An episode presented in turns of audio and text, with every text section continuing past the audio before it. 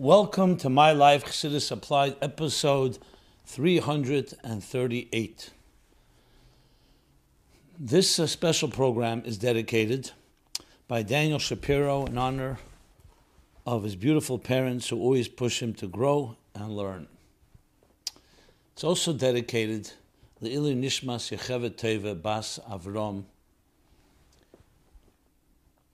We're going to be speaking about some sensitive topics that uh, are on all our minds and hearts. So I don't like to say viewer discretion advised, but since they'll be sensitive, I just want you to be aware of it. We'll be talking about suicide, Rahman al and uh, related matters. But as always, we begin with Leb Zeit, with the events of this week in the Jewish calendar, the Hasidic calendar, in the Parshas Shavua, namely that this week is Chov Tevis and Chov Dalet Tevis, respectively the yahrzeit of the Rambam and of the Alter Rebbe.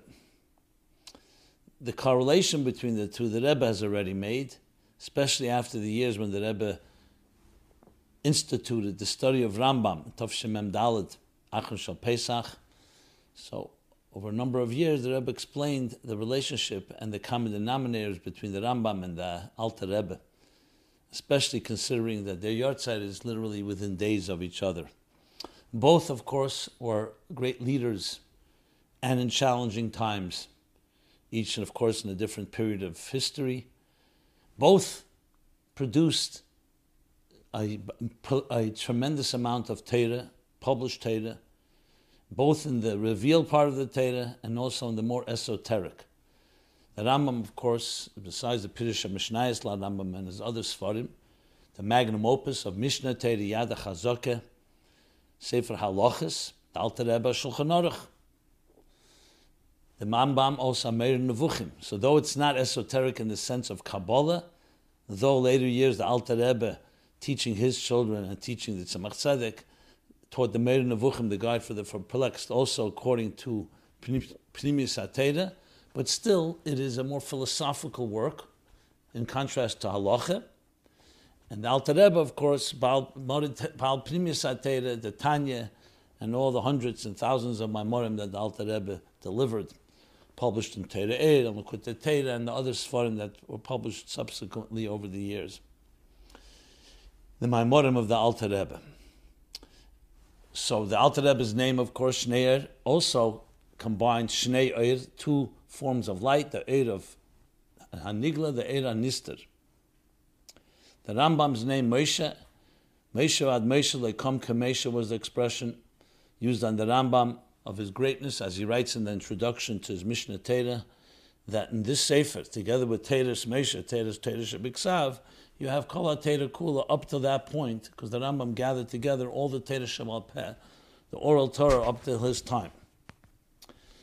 So both presented to the Jewish people, each in their particular era, a comprehensive approach to Yiddishkeit, both in the context of halacha and nigla, meaning the so-called mechanics of Torah law, as well as the inner meaning and the inner reasons, the deeper reasoning the Alter Rebbe, of course, establishing Chassidus Chabad. So we have the yahrzeit of both of these great luminaries in this week. So we know, as the Alter Rebbe explains in the Geras HaKedesh and Tanya, that on a yahrzeit, on the stalkers of a tzaddik, all his maisim and all his aveda, all his activities and all his contributions and all his work is oila, elevates up to its source, and then it's nimshal below, it comes drawn below to all people especially to the students of these individuals. And Poyel Yeshua is Bekerev Ha'aretz. Bekerev Ha'aretz. As the Rebbe explains, Bekerev Ha'aretz refers to even in the depths, even in the abyss of Mitzrayim itself, Poyel Yeshua's, it impacts Yeshua's wonders, salvations. Chassidus explains Yeshua comes from Yeshua Shin Ayin Nuhurin, the 370 great lights from Keser. So from the highest levels, is drawn all the way down into the depths of our lives. And indeed, the Rambam and the Alter Rebbe, each in their respective time, illuminated the dark gullus. The Rambam was facing all kinds of challenges as we see exhibited and expressed in his famous Ageris Taimon, the letter to the Jews of Taimon who were challenged under Muslim leadership. Many of them had no choice, and they were behaving externally as Muslims, and other rabbis con- criticized them. And the Rambam wrote a famous letter explaining that Islam is not Aveda Zara, it's monotheism. And though obviously it was a Xera, but it's something that the Jews should not be crestfallen, they shouldn't be down by it. They should get through this Xera until we get through it and become stronger again. And that too was a sign of tremendous Avis Yisrael, of the Rambam showing and exhibiting leadership. Instead of criticizing the Jews whose spirits are already broken, but showing and demonstrating how, even in the darkest moments, of course, the Rambam lived through the situation. He ended up in Egypt, the periods that would lead later to the expulsion from the Jews from Egypt, from I'm sorry, from Spain. So the Rambam was before that period, but nevertheless, the, the challenges that were all about are the Rambam himself. And the Alter Rebbe, of course, in his time, the Golis Edom, the Golis of Tsarist Russia, the challenges faced in the, in the poverty, the oppression, the broken spirits of the Jews as well, and with the, both Shnei Eir, the Eir of Nigla and the Eir of Chassidus, and Alter Rebbe's powerful leadership, demonstrating courage and hope, especially getting through the prison of Yutas, of being redeemed and liberated. And Yutas Kislev gave the Jewish people a new sense of confidence and hope to march forward through the darkest moments of Golos toward the Geula. And the Rambam, as the Rebbe explains, both the beginning of the Sefer of Yad Chazaka, Mishnah Torah, and the conclusion, beginning begins Yisede Yisedes Ramud Chochmes about God, Leder Sheyesh Rishon, and the end is that that knowledge of God will fill the entire world like the waters cover the sea. Mola Oretz Deus Hashem, Kamayim Layom Mechasim.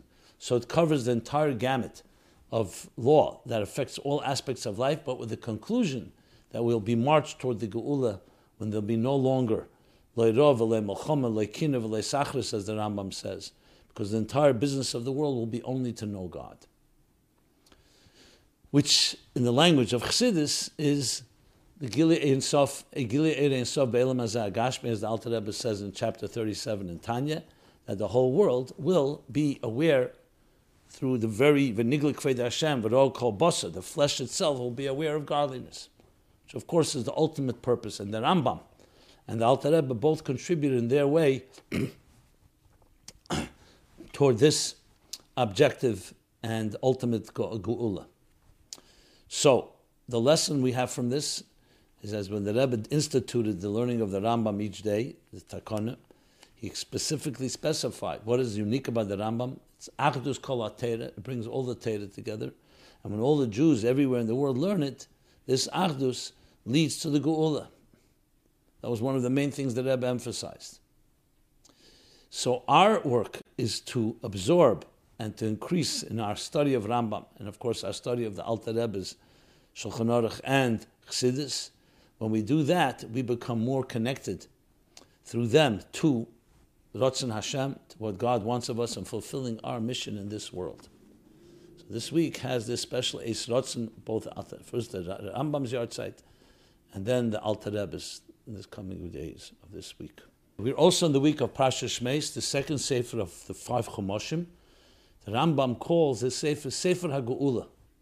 Though the Geula of Mitzrayim, the redemption from Mitzrayim, from Egypt, would not happen until the middle of the third Parsha, Parsha's boy, nevertheless,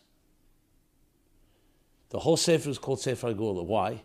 Because the whole purpose of Golas Mitzrayim leads to Geula. And as the Rebbe explains, not just leads to the Geula, it's a step in, in, in Geula. That's why it's called Sefer Geula. Then it says, Ve'ela Shmeis B'nei Yisrael. These are the names of the Jewish people who came into Mitzrayim.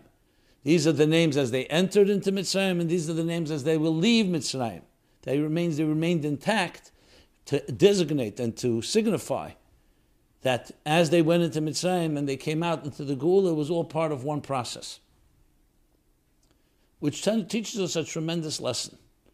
The lesson that even when in the darkest of the dark, Bekedav Aretz of Mitzrayim, we always should remember it's a stepping stone. It's not the end of the narrative.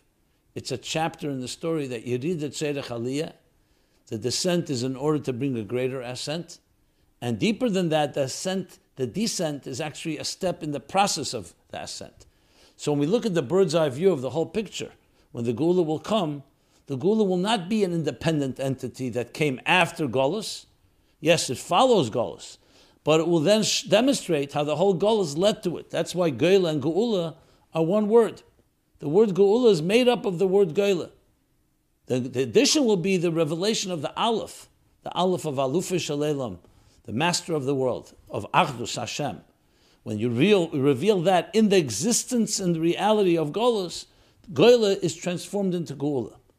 So it's not just erasing Golos and leading to Gula, it's transforming the darkness itself. That takes that gives us a whole other take on all challenges that we face, even the darkest moments, as Chassidus explains, that the Tzimtzum Arishin, which is the root of all darkness, Tzimtzum Arishin, God concealing His divine presence in order to allow space for another reality, the reality of existence, to emerge. Like a brilliant teacher in the Moshel of the Alter Rebbe, the Bala Elul of Chavdala Tevis. A brilliant teacher who conceals his intelligence in order for the student to have space, and then he begins to communicate with that student. So the Tzimtzum Arish, this explains, is Hepech That's not the desire of God to make a Tzimtzum. Tzimtzum b'shvil hagilui. It's a means to an end. Famous mush of Rab Hillel Parasha that the Rebbe brings regarding the three weeks of the teacher who wants to present a tremendously new revelation to his student, his beloved student. So what does he do? Since it's such, a, a, such an unprecedented revelation, he needs to fall silent to prepare himself. Because he can't just continue the flow that was there till now. That silence is actually the greatest demonstration of love, because that's bringing the great revelation that will follow. But the student can misunderstand it, because he sees silence, he feels his teacher has abandoned him, like the father that hides from his child in order to elicit the ingenuity of the child to find the father. But the child sometimes gives up. The famous sikh of the Rebbe, to Bishvat, Lametes, with the tears, with the sadness, so heart wrenching words when the Rebbe said, "Is the king zucht, Monday gesucht, Sunday seeking his out his father, Monday seeking out his father." And what should he do? It's not his fault. His father, in his own brilliance, hid himself so well that the child stops looking. Why is he responsible? So Tzimtzum has in it this dual extremes. On one hand, such darkness. But on the other hand, it's only a stepping stone toward revelation which really explains how the whole Golos Mitzrayim, even though at the time was tremendous tzaras, and in many ways, how many ways it broke the backs of the Jewish people. First Golos, that is the root of all Golos. And we know it's not just a Golos, a physical Golos and exile and dislocation, but it was a spiritual dissonance and disconnect. And yet within it all, as the Hashem told Yaakov Avinu, when he was going down to Mitzrayim, he says, Yored Yerad, will go down but Ola Naila, I promise you, we will also go up. And it doesn't say once Ola. Ola Naila says the Alter Rebbe and Tere'er of this week's Parsha, the Balei Elul in this week's Parsha, that it's referring to the Aliyah from Mitzrayim, and the Nala, second Aliyah, the Aliyah from all the Goliaths, from all darkness. That ultimately with the Gula Hamitis Vashleim Gula Nitzchish Shein Acharech Golas. So on a personal microcosmic level, it teaches us that no matter what we go through, remember it's a journey toward Geula. That's why when it says Elam Maseh, Bnei Yisrael, Asher Mitzrayim, these are the journeys of the Jews as they left Mitzrayim.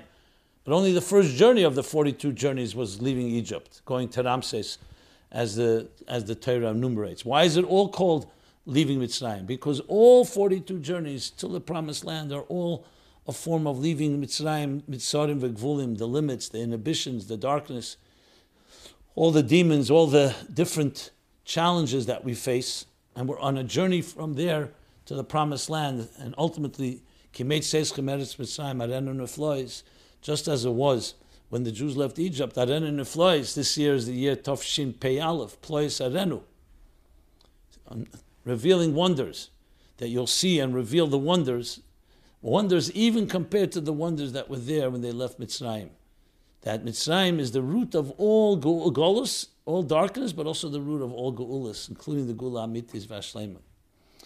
So the personal lesson is that whatever we go through, even though this may not be a full consolation, but it definitely we keep in mind and it gives us at least that extra edge to forge ahead no matter what the situation, no matter what the challenge may be.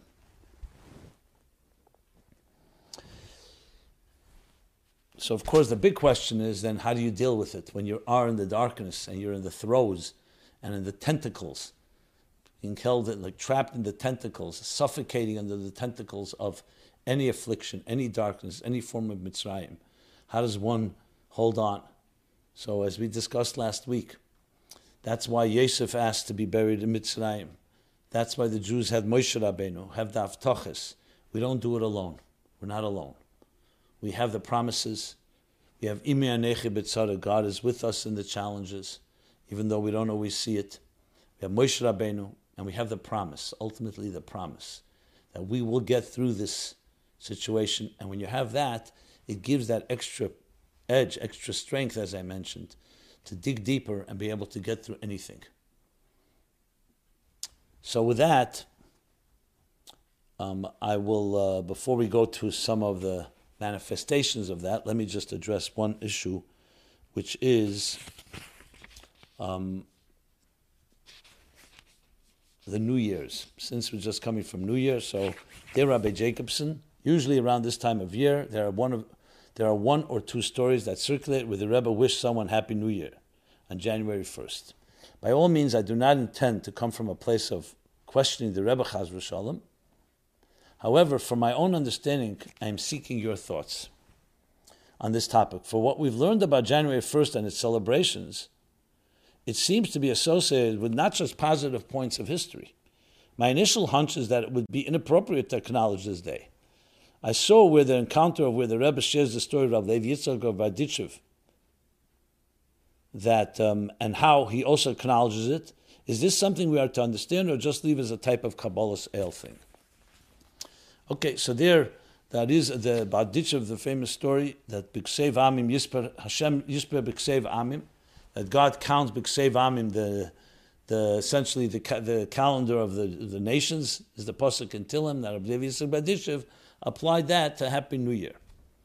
This doesn't mean it's a mitzvah to say, but it means it was said, and the Rebbe did say it.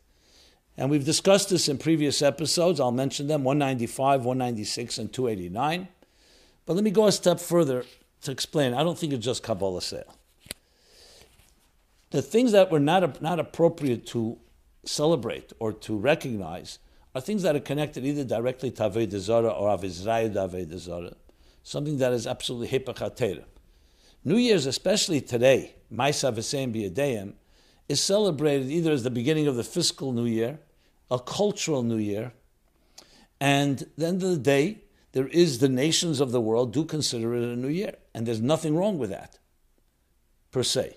Is it our New Year? Obviously, it's not Rosh Hashanah. But since there is that element, and we do follow, if you if you don't follow the if you follow the rest of the calendar, I mean, people follow the calendar, the Jewish businesses and Jewish schools. You know, we talk about uh, January, and February, and March. So if January first is no good, then the whole all the calculations should be no good. So uh, uh, so the approach is this: just like it is when we speak English or we speak other languages, there are matters that are not hepech halacha, not opposite of halacha, that we can recognize in, this, in, in, in respect by either wishing someone a happy new year and respect the idea, and actually it elevates it by saying, take on good resolutions that are aligned with what God wants of us. The fact that things happened on the, on the January 1st, and some even associate it with December 25th, is independent of this. December 25th has a particular specific association with things that, according to Torah, are mamish hepech but January 1st, even though some associate it, has also other elements to it. And as such, therefore, it's, it's, it's, uh, it's acceptable, and not that the Rebbe or the Levitzchik Berditchev would need our endorsement, but you can also explain it in the context of the same way the Alter Rebbe wrote in his Yutas Kisu famous letter to Rabbi Yisrael Berditchev, of all people, in this context, that even the nations of the world and the ministers recognize the miracle. So there's sometimes something to be said when we say, for example, on Rosh Hashanah, we say uh, Al Medina's Boya Omar, that that's the day that the destiny of nations are determined. We do live in a world with the nations. And in areas, many areas, our, our avodah, our work is to elevate those nations, including their special days. Except again, where there's a uh, there's an exception due to the situation, due to something that is hepechatera or can be used in such a fashion. So that's briefly. Since I'm already cross-referencing different episodes, let me also cross-reference lessons from Shmois that we discussed, episode 50, 96, 146, 195, 241, and 291. And regarding Chaf and Chavdalatev, his previous episodes, 52, 96, 97, 144, 145, 147, 194, 241, 242, 291, and 292. Why do I cross reference? Firstly, is a good excuse to remind you that all these programs are archived at me at uh, chassidusapplied.com. Secondly, for those that want more thorough overview of all these ideas, you can go there and there's much more because we've been doing this now for seven years on, Ein Hora and we continue to do this. So you can check out, and there's also the place, chassidusapplied.com, where you can submit any question anonymously as you see fit, and I will address them in the right order. So that is some housekeeping as well. Okay, now, topic we all would rather not talk about, but I will discuss it. I didn't want to talk about it last week for different reasons. This past um, Wednesday night, or this past Thursday night, I should say, I was uh, honored and humbled to be part of a program about suicide, discussion about suicide, where you can find that online. It was uh, hosted by neshamas.org, do great work in dealing with such unfortunate, sad situations. And you can, uh, if you listen to that program, there are many resources regarding this topic, this tragic and tragic terrible topic of suicide. So, uh, as such, I uh, had many questions that have come in over the years, I would even say. So I've addressed it here and there. I try to keep it always low key for the obvious reasons, because who wants to talk about something? But on the other hand, this whole program is about applying chassidus to our lives, and part of our lives, unfortunately, are also dealing with darker moments so interestingly, just to give a little background, right before COVID broke, which was around March last year, March 19, 2020, uh, I was actually addressing the app topic because there was a great tragedy in Jerusalem at the time, uh, a double suicide. And because COVID broke, there were many follow-up questions at the time, and I actually moved over to the issues at hand, which were the most dominant, the pandemic and all the related issues about shuls and everything we were addressing then. So, as I was looking at this topic, I realized that it all goes back to those episodes. Approximately right before episode 300 is when things began to change, March 2020. But then I also went back and found some of the questions that I actually chose not to address because they were very sensitive, people writing about their own feelings though there's everything is anonymous, but I just did not feel comfortable really talking about it, even though again I always try to talk about everything, but I feel the time has come that better to talk and address it than to completely ignore it. I did reach out to some of the people the best way I could. I didn't always have people's contact information, but in one case I did, because really raw and extremely heart wrenching um, messages and notes that I received. But since we're on the topic, I'm going to try to address as much as I can on this issue. And uh, a lot of what I said till now about Shemais being that the darkest of the dark, the Mitzrayim, the demons that are both collective, starting from the Tzimtzum Arishin all the way to the Tzimtzum that is in microcosm, Elam Katan Adam, within each one of us that haunts people. And each one of us in a different way. And hopefully in ways that we can handle it but uh, sadly, at times, the tzimtzum overwhelms people, and it leads to a situation that we talk about someone taking their own life. So, above all, let me begin by extending my prayers and blessings to any one of us, each one of us, whoever is dealing with such a situation, family member, that they should find the deep, deep strength, and God should protect them to deal with how to overcome the great grief and often the guilt and other things that are associated with such a challenge. Every death is a terrible thing, but especially the, under these type of circumstances. And Hashem should protect all our children and all our adults, men and women, no matter what age, to be able to find the inner strength to not feel that they have to take that last step.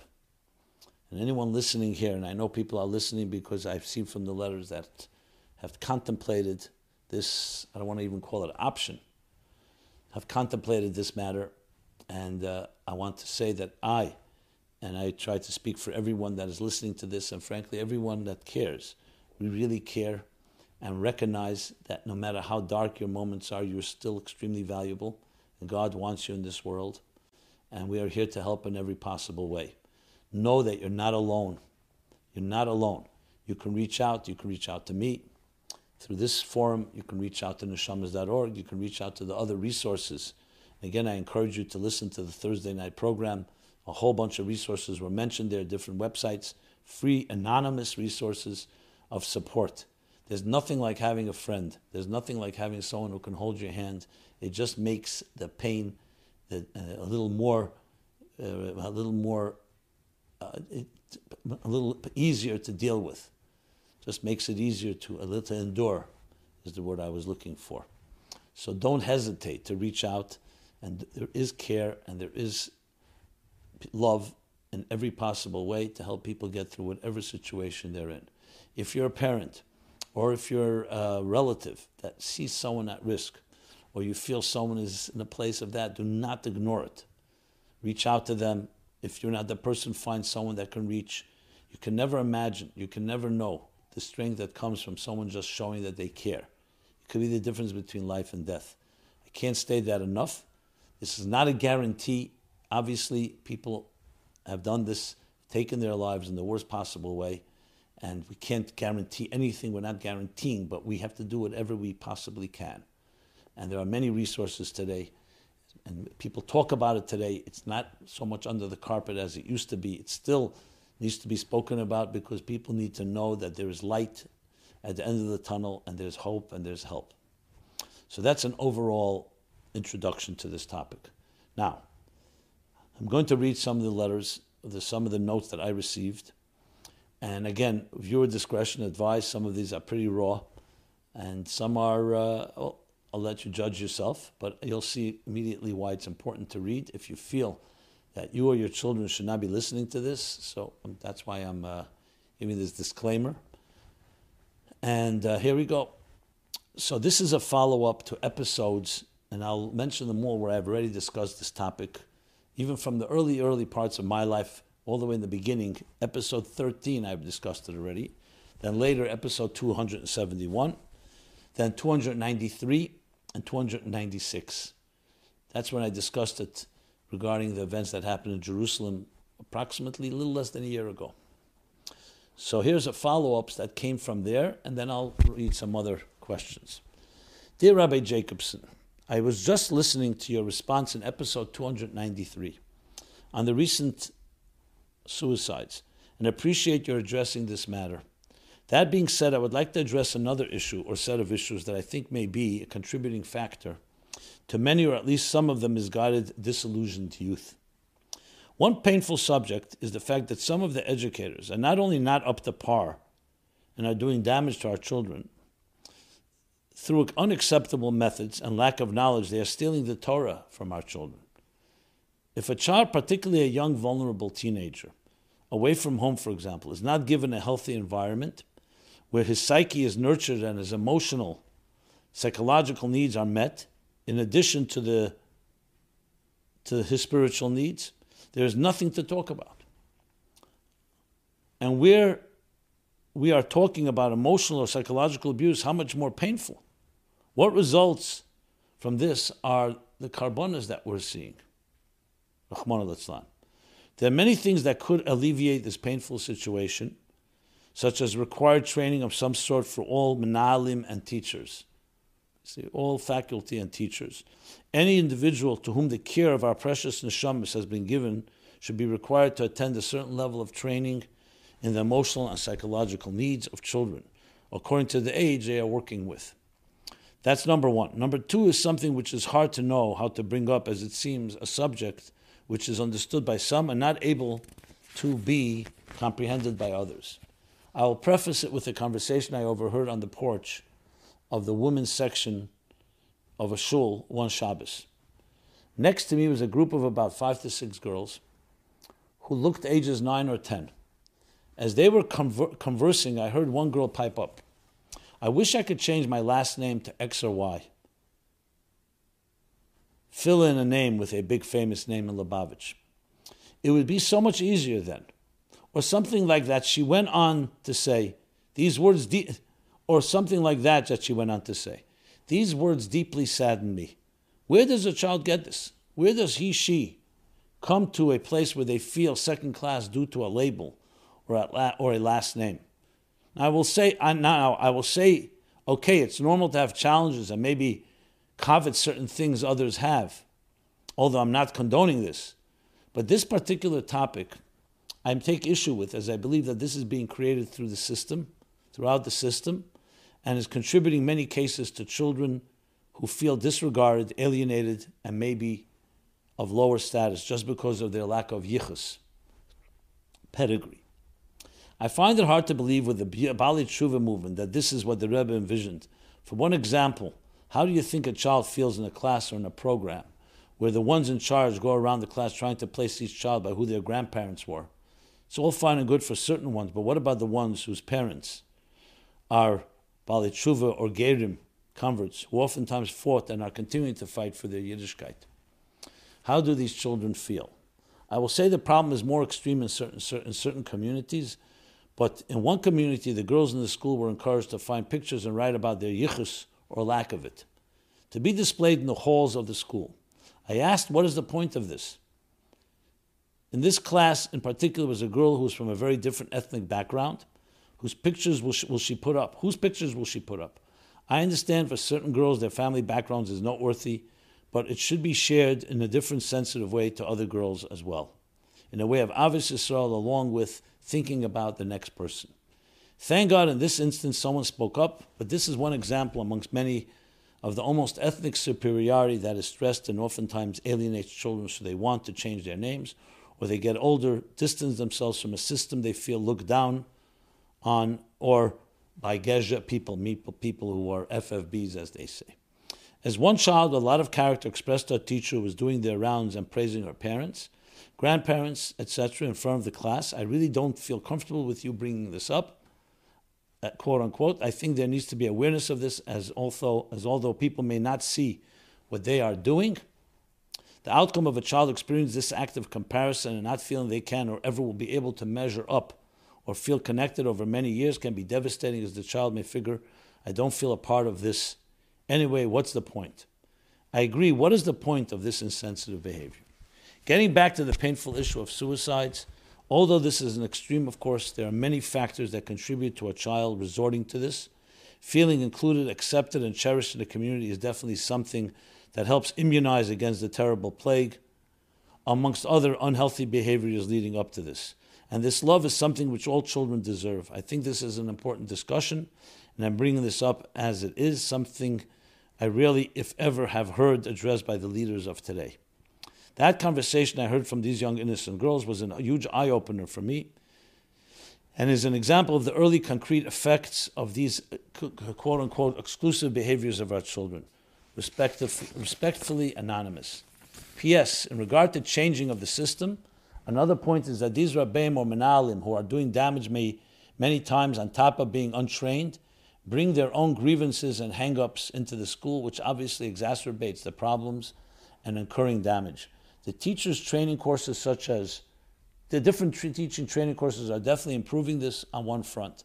I would also bring to the table an idea to somehow survey these children who are struggling to get to the root of the problem, problems as to why they are struggling and what were the things in their educational system that they feel need improvement. Not in terms of curriculum, but more in terms of specific examples of their personal experience that has impact on their current choices and their struggles. I feel this can be an important window, window to look into this. I look forward to hearing your thoughts and response.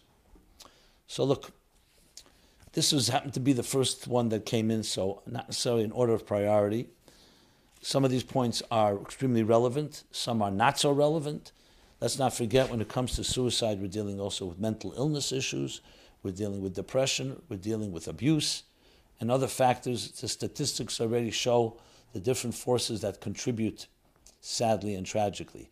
But there's no question that love and acceptance and feeling everyone feeling proud, pride. The Alter Rebbe's words that you are chelik mamish. You're created b'tzelem elokim, no matter who you are, and not allowing this type of hierarchy or criticism, or even worse in the form of bullying, has to be addressed because it's definitely a, be a contributing factor. I wouldn't say it's the first number one factor, but it's definitely a factor that needs to be addressed in all circumstances. So that's my general comment on this. You may also recall a while back, I think it's around maybe a year, over, over a year and a half, two years, I spoke of a, a series of, of uh, programs I dedicated to the topic of teens drowning. What should I do if my teenage friends are drowning? Which wasn't particularly around suicide, but was about uh, different challenges that our teenagers have, our children have. So I want to just refer you to those programs as well 213 through 215 and 244. Obviously, it's all connected. I plan to speak about a lot more about relationships between parents and children. I don't know how much time we're going to have in this program. I'm trying to cover this direct issue right now as best as possible. As you see, I'm reading full length people's feelings because I never know who needs to hear what, and I want to give people the platform to be able to communicate. Some are a little longer than others, so I apologize if it was longer than you would expect, but still, let's address it. Now, the next section is even more is raw, very raw, and I, I struggled mightily whether to address it altogether. But you know what? People wrote to me; they're waiting for a response. They probably do not want to contact me to know who I who they are. So I feel the responsibility, especially now, to discuss the following few questions. And this is about people writing about their own thoughts, suicidal thoughts. So again, viewer discretion advised. Dear Rabbi Jacobson, I spoke to you a few years ago. I was in an arranged marriage with the worst choice anybody could have made. It was done by my indifferent brother and a fanatical chassid of the Rebbe, whom I love with all my heart.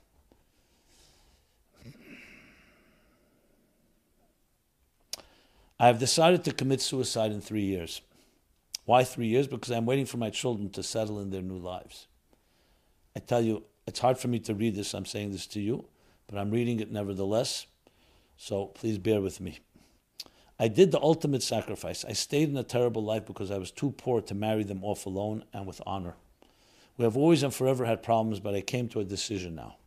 I collected pills of various strengths for my different diseases that are insurable, so I cannot, cannot, so I cannot get a disability from them.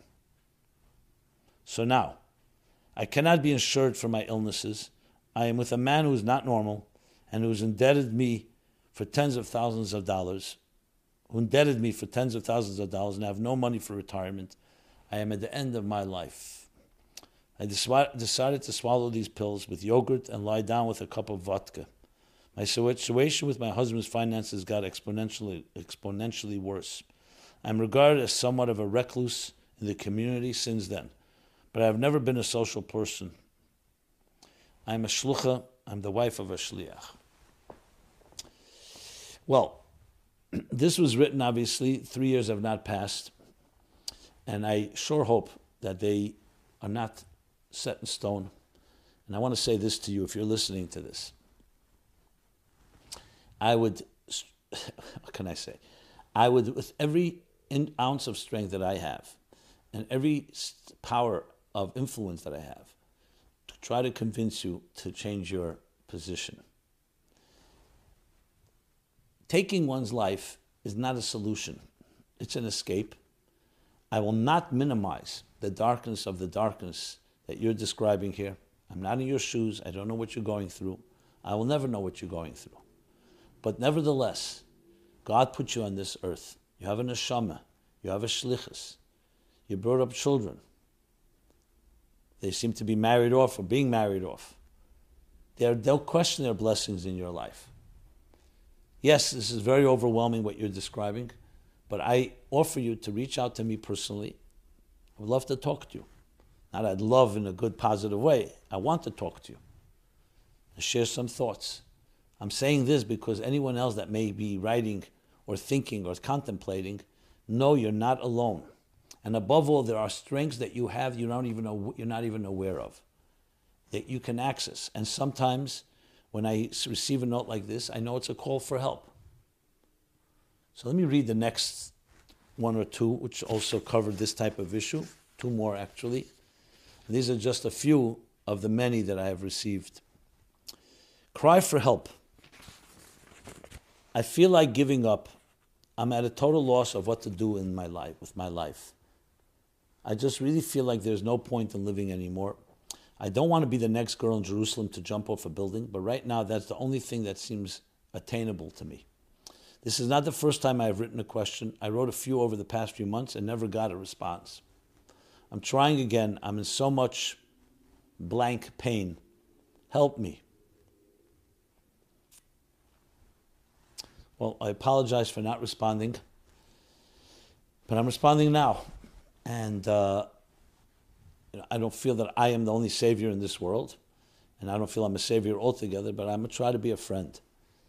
I again invite you to contact me directly. If not myself, find someone you can trust, that you trust, and speak. There's something about speaking to someone, there's something about being heard, someone who cares, someone who has empathy. These things have strong impact on us. You've written to me. That tells me that there's a ray of light. That means there's a soul, there's a spark in there. That you don't see any option but you're still seeking. And I say this also to the previous writer. There's the fact that you're writing tells me there's something there. So we need now is the strength of others that can help and help you uncover deeper strengths. There's always a solution. This is what the Jewish people always knew and continue to know when we've been through the worst of the worst. There's always a solution. Thursday night I spoke about when the Jewish people were facing the sea, the Red Sea before them, and the Egypt, pursuing Egyptians behind them, and they thought there was no option. They thought they either resi- resign and surrender, or they escape into prayer, or go to war, or escape through committing suicide, through jumping into the sea. And Hashem says, Vayisohu, you have the strength. I've given you instructions. I've given you the strength to follow those instructions. Is it easy to do alone? No.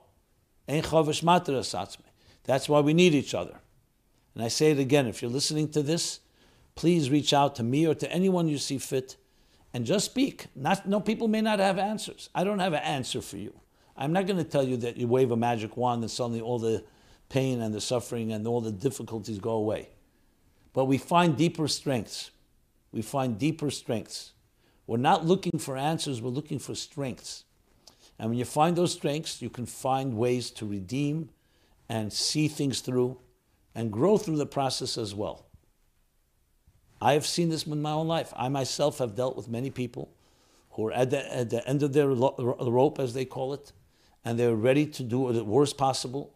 And yet, once they saw care and help and direction and some involvement in different activities that validated who they are, yes, there are deep demons, very dark demons that we will never understand, the darkness that is in the minds and the hearts of people who are contemplating suicide or even acted on it.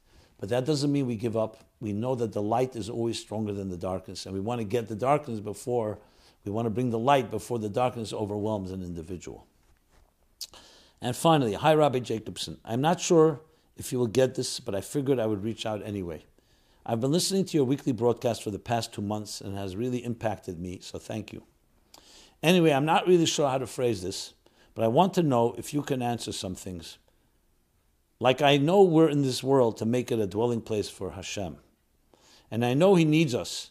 And I know He loves us. And I know that everyone that ha- every, that everything that happens is for the very best. And I know that Mashiach is going to come. But how can I feel it with the pain that I have in my life? I'm in so much pain. I feel so alone. I don't know how to do this anymore. Yes, I do see Hashem answering me with some things, but I guess it's just not. It doesn't doesn't it just doesn't feel enough. I feel selfish to say it, but that's how I feel. Oh boy. I attempted suicide last week. I feel lonely. I feel Hashem sometimes, but not all the time. I'm sad. It's hard for me to reach out to people. I'm not okay right now. I don't think anyone understands the extent of my pain because I hide it so much. Do you have any advice for me? Yes, my advice for you, again, saying that again and again, I know it sounds redundant, but nevertheless, since you're writing to me, call me. I'll give you my number right now. I'll say this number. Anyone can use this number if they like to call me. It's my personal number. No, no, uh, no buffers. 917-496-3785. Calling me simply because you're writing to me, and that's the way for me to be able to respond to you. I can give advice here on the program. I'm doing it right now as best to my ability, but there's nothing like a personal connection. Call anyone that you trust, that you feel has some love for you, that will, that will listen to you. A listening ear goes a long way, and the care that comes with it. So I don't have a specific advice. I don't know exactly what you're involved in. I don't know what you're doing, but remember to not see this as the end. The fact that we see things a certain way, we have a very limited vision. We have very uh, myopic vision. So don't rely. You have myopic vision. I have myopic vision. None of us see the whole picture. So why even contemplate and, figure, and think that, you know what, I have the whole picture figured out? We don't have it figured out. Be humble and accept that and recognize that, and let's try to reach out to each other to try to see a little more of the picture, or at least find the strength necessary to get through the narrative until Mashiach comes, as you very beautifully stated. Okay, this is a sample. As you can tell, it's not that easy for me to read. It's a very uh, heart wrenching, very, very raw and naked of people in the darkest places. I, be very honest, cannot put myself in these people's shoes. I mean, I try to imagine what it means total despair and resignation, with the point that you're ready to give up the thing that is most, cher- most cherished, most precious, life itself. But yet we see it, so we cannot deny it. It breaks our hearts and we have to do whatever we can. I feel that just reading these letters and just reacting to them and showing care is valuable.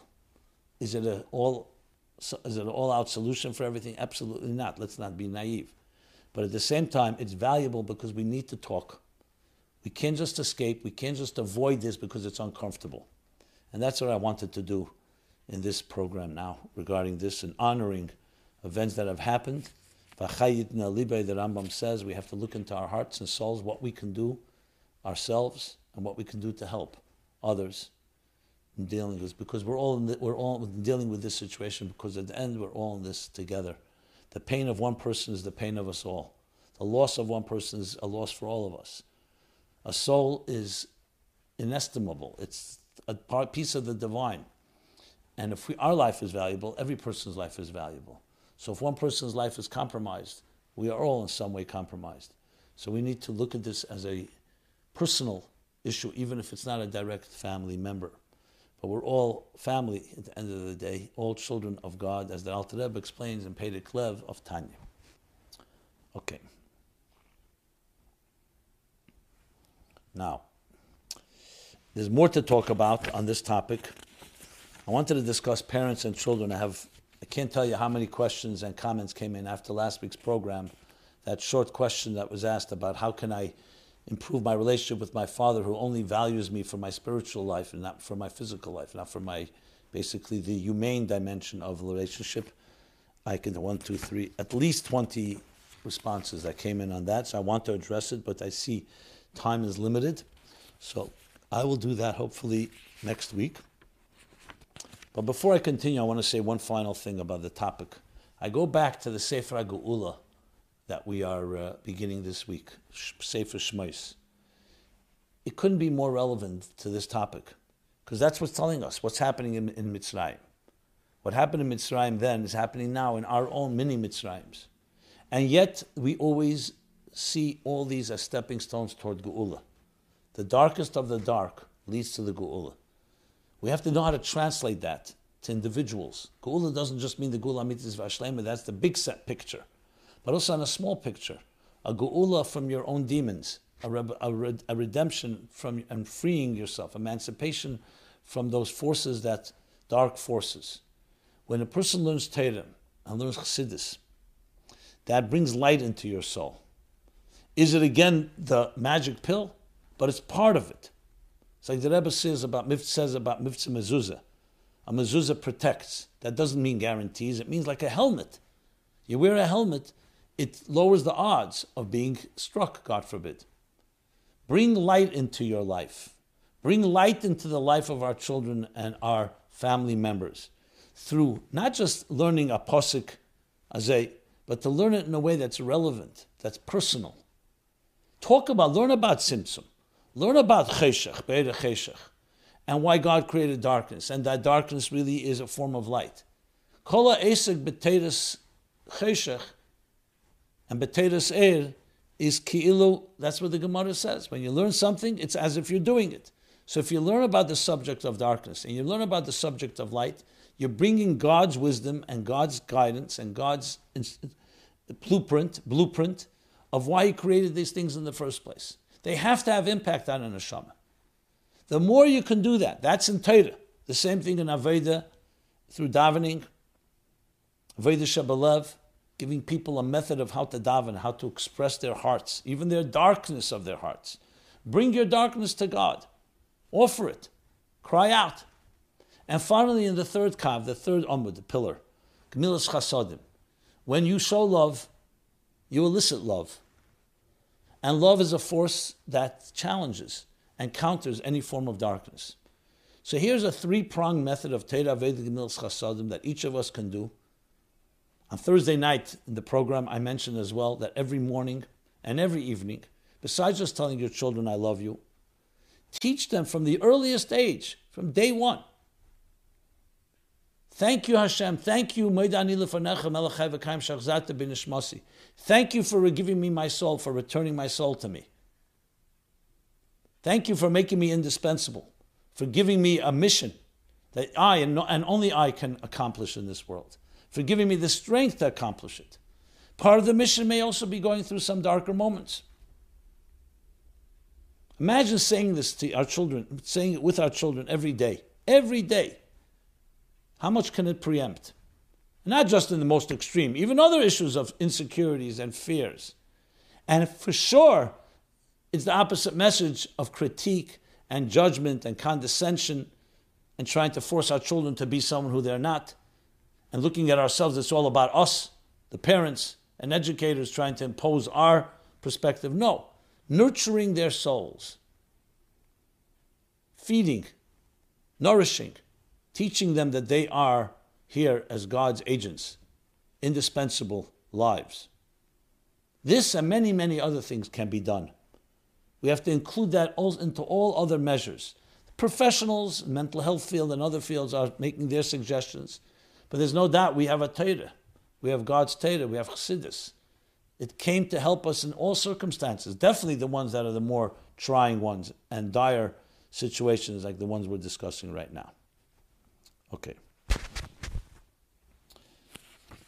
So, let me, and we should never have to speak about this again. May these words alone really solve all the issues.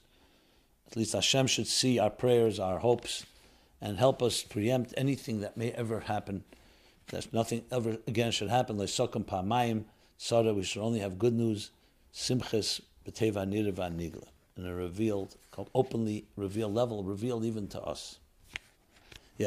Let me go to the Chassidus question and then I'll go to the essays because that's what we have time for.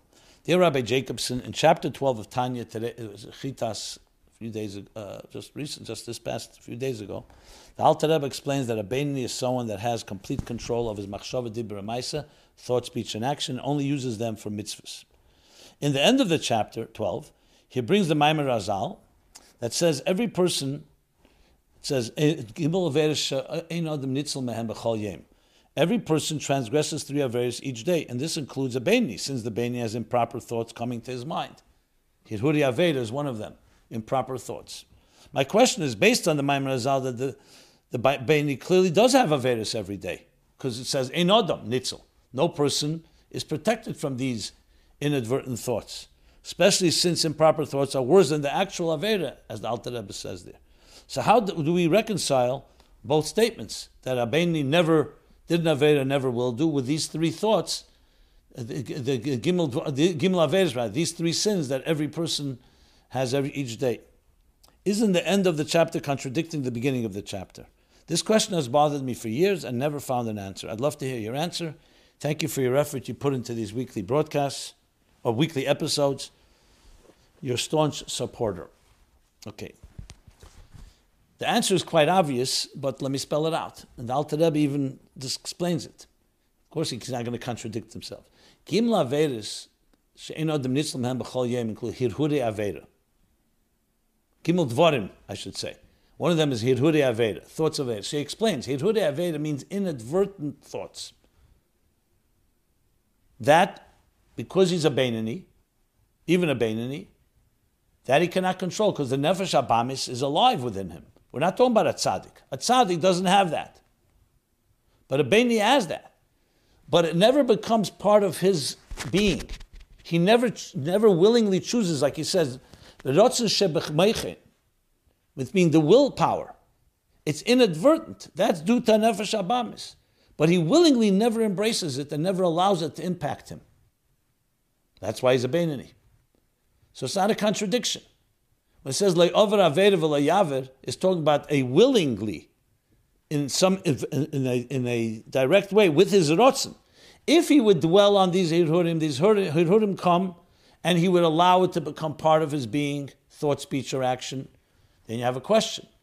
But that's part of the nefesh habahamis, the animal soul that he has no control over. He can't control his animal soul shooting inadvertent thoughts like that his way but he can control whether he's going to dwell on them in any particular fashion. And that's what he says, machshava, not even one second does he have the rotzen shebemeche, he does not even for one moment allow himself to dwell on these, on these thoughts. So the thoughts have impact, yes, but it does not mean he has to willingly embrace it or willingly uh, affect him. So that's essentially the explanation in the Tanya. What impact does it have? It has the impact that the Nefesh HaBahamis has, even on a, on a Beinoni. At the end of the day, he's still not a tzaddik. But his machshava dibur ma'is means his, what is under his control is completely under his control.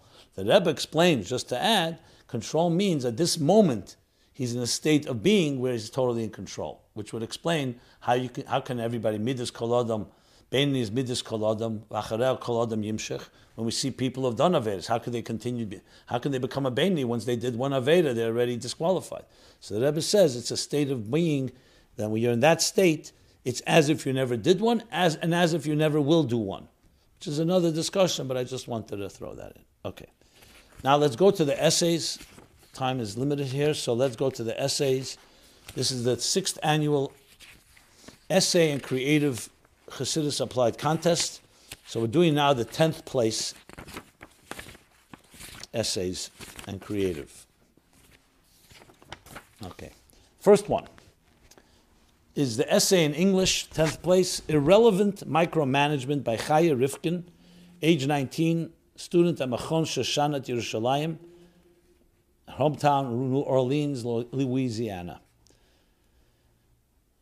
So this is exactly as the name implies of uh, not getting how to how to deal with details in our lives in a in a create in a holy way, in a divine way, and not in a in a unhealthy way where you get obsessed with the details. Very solid essay, which you can see on chassidusapplied.com. You can find all these essays. Essay number two, the the the tenth place in Hebrew men. Nichitut upitrona al piteres achsidis. Shlema Chaim Shmulevitz, Beit She'an, Israel.